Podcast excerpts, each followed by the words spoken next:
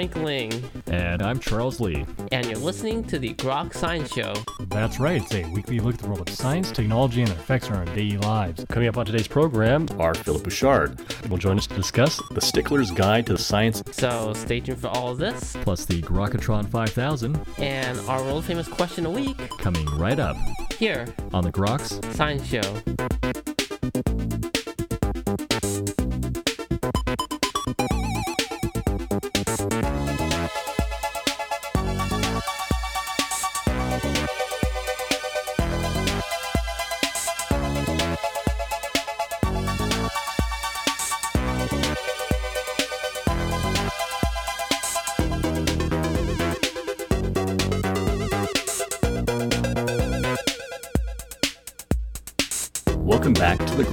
Science Show.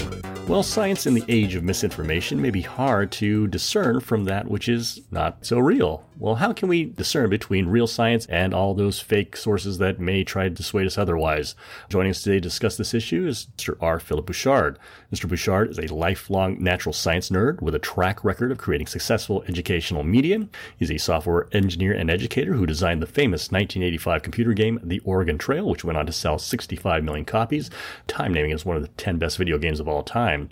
He has penned the new book, the Stickler's Guide to the Science in the Age of Misinformation, the real science behind hacky headlines, crappy clickbait, and suspect sources. Mr. Bouchard, thank you so much for joining us today on the Groks Science Show. Well, Dr. Lee, and hello. I'm delighted to be on your show. Certainly our pleasure. It's certainly a great book you've put together here, The Stickler's Guide to Science, and we break down all the real information from the misinformation. I'm curious why you decided to put this book together.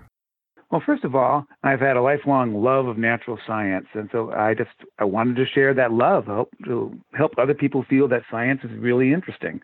But the other reason is that there is so much misinformation out there, ranging from information that's slightly wrong to information that's completely wrong, and I wanted to provide an opportunity to set some of that information straight.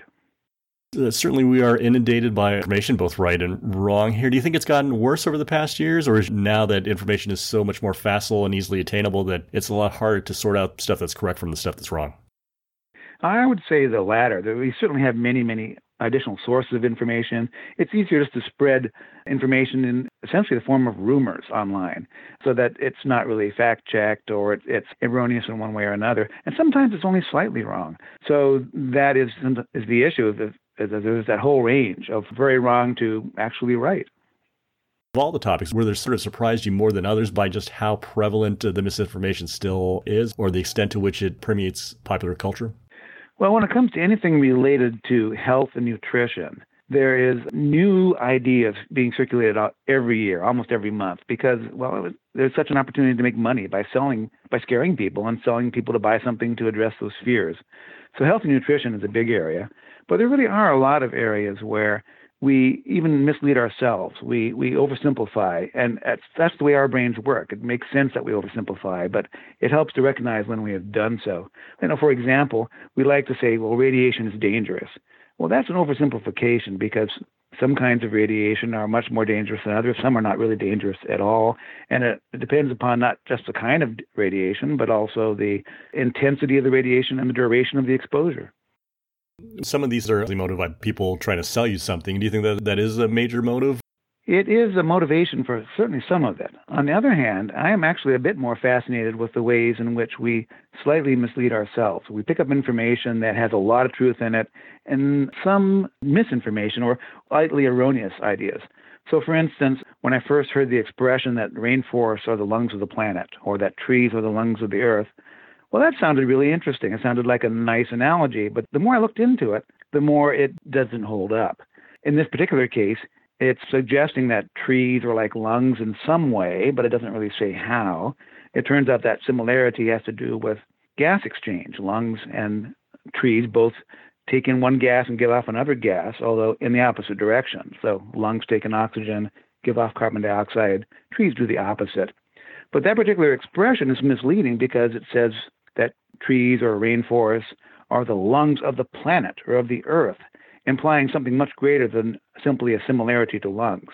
And many people take that implication to mean that if we were to cut down all of the rainforests in the world, we would suffocate. We would no longer have oxygen. That isn't true. I mean, there would all kinds of really bad effects would occur if we cut down all the rainforests, but lack of oxygen wouldn't be one of them. But it would, among the many serious effects, one of the bad effects would be an increase in carbon dioxide in the atmosphere. A poor analogy for what the rainforests are, I mean, that sort of follows that in the book, is the idea that no no gravity in space. Oh, that's an interesting one because we see, for instance, astronauts on the International Space Station, weightless, floating around, and we say, oh, there must not be any gravity. But in fact, there is gravity. In fact, the planets circle around the sun because of gravity, and galaxies have their globular or spiral shapes because of gravity. So gravity can act at a very long distance. And at the elevation of the International Space Station, Earth's gravity is 90% as strong as it is on the surface of the Earth. It's almost full gravity. So the effect of weightlessness is not due to a lack of gravity, but due to the orbit of the of the space station. And in particular, the orbit is involves the space station constantly falling towards the Earth under the influence of gravity. But at the same time, it's moving away from the Earth because of its of the inertia of its path. Those two effects are in perfect balance, resulting in a circular path that never gets closer to the Earth, but still has the same effect as if you were falling toward the Earth, leaving the passengers weightless. Indeed, I think people are familiar with uh, those images of the, the vomit comet. Yes, perfect analogy. Again, the book is filled with all these of uh, misconceptions. One that continues this concept of evolution, where even though people may say they accept evolution as true, they might not actually understand it as it's scientifically formulated. Yeah, there are quite a few misconceptions related to evolution among both the believers and the non believers. In the popular media, human evolution is often depicted as a linear chain of species leading up to modern humans. Well, this suggests that the entire first species evolved into the second species, the second into the third, and so on. But that's not usually what happens in evolution. Instead, the typical path of evolution is a highly branched tree rather than a straight chain. And that's because each successful species typically diverges into multiple species on the way. And that's because the various populations that make up a species evolve independently, adapting to local conditions using the locally available genes. If we think of the canid family, foxes and wolves and so on, that all started out as one species millions of years ago, but today there are three dozen species of wild canids in the world. Plus, there were many other dozens of canid species that have now become extinct. Well, human evolution from Australopithecus to Homo sapiens was also a tree. The difference is that today, only one species is still alive.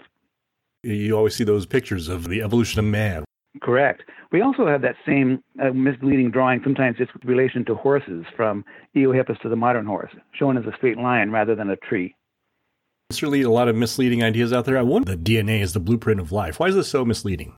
Well, first, I want to mention that there, the analogy of, of, DNA to blueprint is a completely different analogy than, than DNA to fingerprints, which is a completely different context. But to say that DNA is the blueprint of life suggests that somehow DNA contains plans comparable to a blueprint. So, drawings, sketches, something that shows the intended final result. But that is not at all how DNA works. In fact, each gene in DNA uh, simply contains the information for constructing one type of protein. So there's about 20,000 different kinds of proteins that DNA can make, and all these proteins that are being turned out by DNA are what produce all the biochemical processes in the body and the growth of a human from the zygote to the adult. Or the same thing with all the other forms of life in the world. How do you think these issues sort of arise? The ability of scientists to communicate what actually is going on, or science popularizers trying to simplify things too much? Where do you think these misconceptions arise? Oh, that's a very interesting question. I, I think a lot of it just has to do with human nature, is that we want to find and, and use the simplest mental models that get us through the day, that allow us to understand things. And it's a perfectly understandable impetus, and yet it does lead to oversimplified models.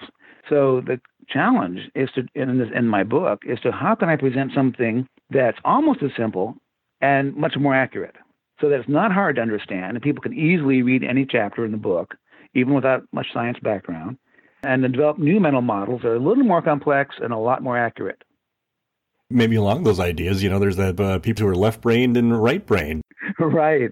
Well, that was a very popular concept, and you can still hear people today talk about left-brained and right-brained people which is completely in, incorrect as it turns out. That was based on two key ideas, and that was that the left side of the brain controls logical and math functions, and the right side creative tasks, and that everybody has a dominant side of the brain, which and that dominant side determines their personality.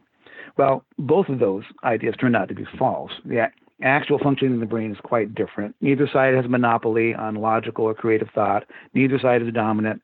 Instead, the brain divides each task into many subtasks, which are assigned to many different parts of the brain.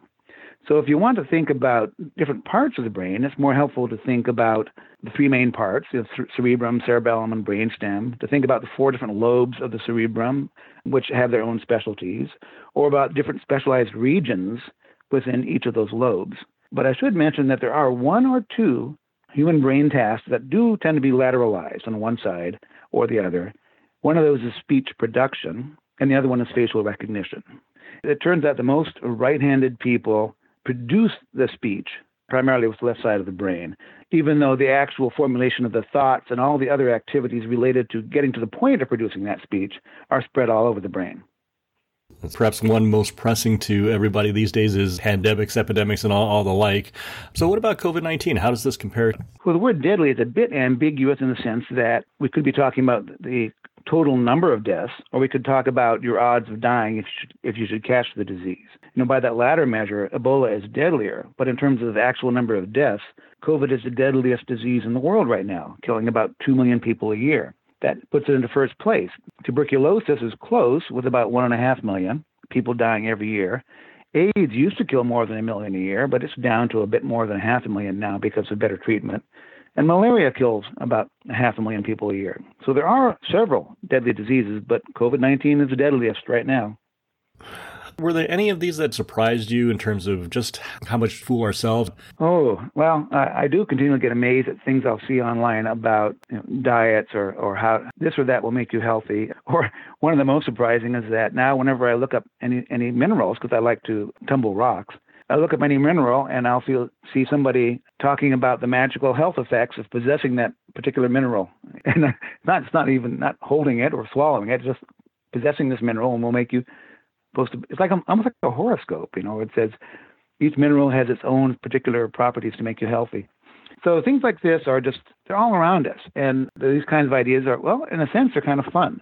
It's like horoscopes were fun, but well, it's it's like having to vacuum the house. Eh, you know, the dirt keeps coming in, and we have, and then we vacuum it again. So these strange ideas creep into our society, and science educators can work to kind of sweep them away while replacing them with more useful ideas that are more accurate and help us better understand what's really going on in the world around us.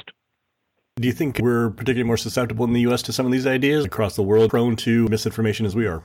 I would say that humans, because of human nature, are really prone, but some parts of the world have a more solid education, science education than other parts, and that sort of immunizes people to a certain degree against some of some of these ideas. The book goes to great lengths to address a lot of misinformation in society. People taking a look at the book, what would you like them to take home from reading the book, The Stickler's Guide to Science? Well, more than anything else, I'd like them to uh, think that, you know, natural science is interesting. I like this. I'd like to learn more about natural science. That this book was a starting point. I want to keep going and learn more. That's what I'd like people to take away. We were just talking with Mr. R. Philip Bouchard. His new book, The Stickler's Guide to Science in the Age of Misinformation The Real Science Behind Hacky Headlines, Crappy Clickbait, and Suspect Sources. Mr. Bouchard, thank you so much for joining us today on the Grok Science Show. Well, thank you, Dr. Lee. I really enjoyed it. And that's all for this week's edition of the Grok Science Show. Make sure you tune in next week for more from the world of science and technology. If you'd like to contact us here, you can email us at science at groks.net. For Grok Science, I'm Frank Ling. And I'm Charles Lee. Make sure you also see us on the web at www.groks.net. Have a great afternoon and keep on grokking.